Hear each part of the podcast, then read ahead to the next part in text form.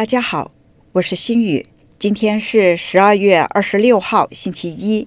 现在为您播报 SBS 普通话晚新闻。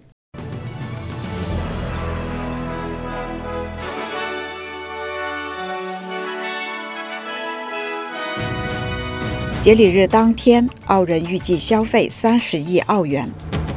澳洲正在研发新冠鼻腔喷雾疫苗。走进蘑菇世界，澳洲摄影师作品亮相中国。专家提醒澳人，海外旅行应考虑麻疹风险。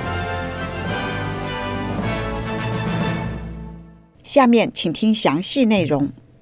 澳洲预计今年圣诞后的销售额将达到二百三十五亿澳元。澳大利亚的零售协会预测，仅在节礼日这一天，澳人预计消费达到三十亿澳元。尽管通胀和生活成本压力挤压了澳洲家庭的预算，但是全国零售商协会的预测显示，零售行业依然是势头不减。今年圣诞后，澳洲家庭的预计消费将比去年同期增加百分之七点九。这主要指的是十二月二十六号到一月十五号之间。尽管利率和生活成本不断上升，但是澳人依旧持续地打破了消费的记录。同时，尽管黑色星期五和网络星期一越来越受到大家的欢迎，但是。节礼日对于寻求便宜商品的澳洲消费者来说，仍然是最佳的选择。新州新冠疫苗加速研究资助计划向悉尼大学和百年学院的研究人员提供了将近一百万澳元的研究资金，用于研发新冠鼻喷疫苗。这些资金将使科学家们能够去研发一种疫苗，并在二零二四年有望进行人体试验。如果顺利通过，澳人或可能在未来的几年之内选择鼻喷疫苗来对抗新冠病毒。该时间表将取决于监管的机构、政府和制药公司的支持。该项目的首席研究员布里顿教授指出，这项研究代表了新冠疫苗开发的新方向，从减弱重病影响的任务转向首先阻止感染。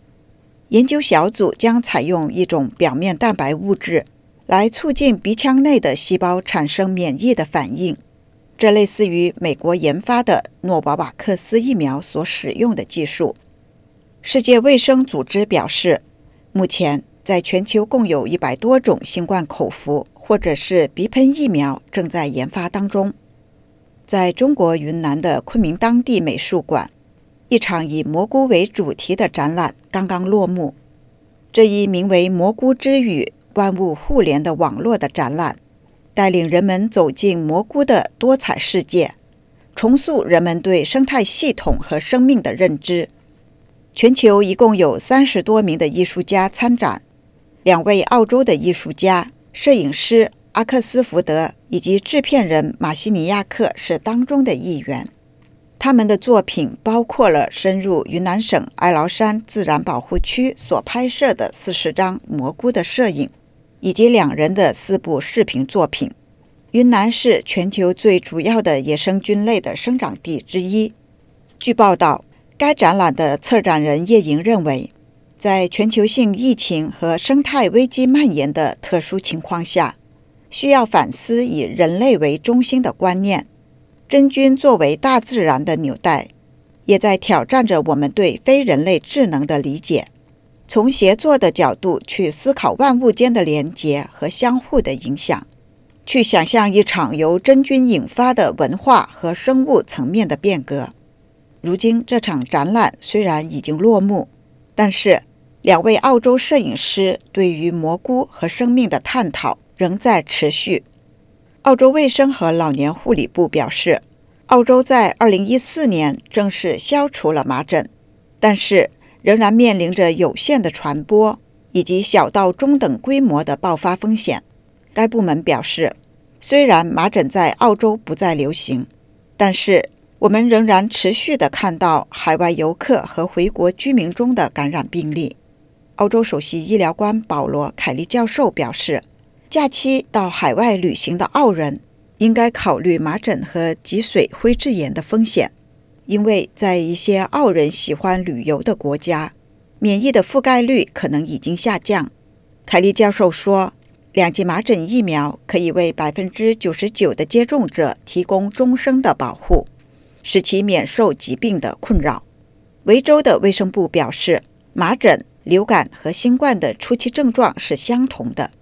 他建议有症状的居民，如果新冠检测为阴性，并且已经出现了皮疹，那么就要去做麻疹的检测。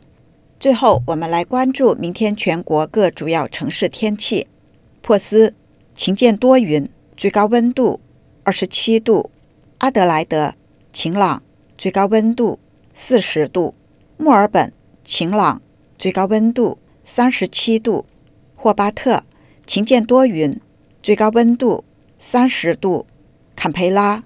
晴朗，最高温度三十二度；悉尼晴间多云，最高温度二十七度；布里斯班会有阵雨，最高温度二十八度；达尔文阵雨会有暴风雨，最高温度三十二度。以上就是今天的 SBS 网新闻。想要收听更多内容，可以下载 SBS 电台应用程序，或登录我们的主页 sbs 点 com。点 a u 前斜杠 Chinese，听众朋友，您不仅可以收听我们的新闻，现在还可以在 SBS On Demand 收看 SBS 中文电视新闻。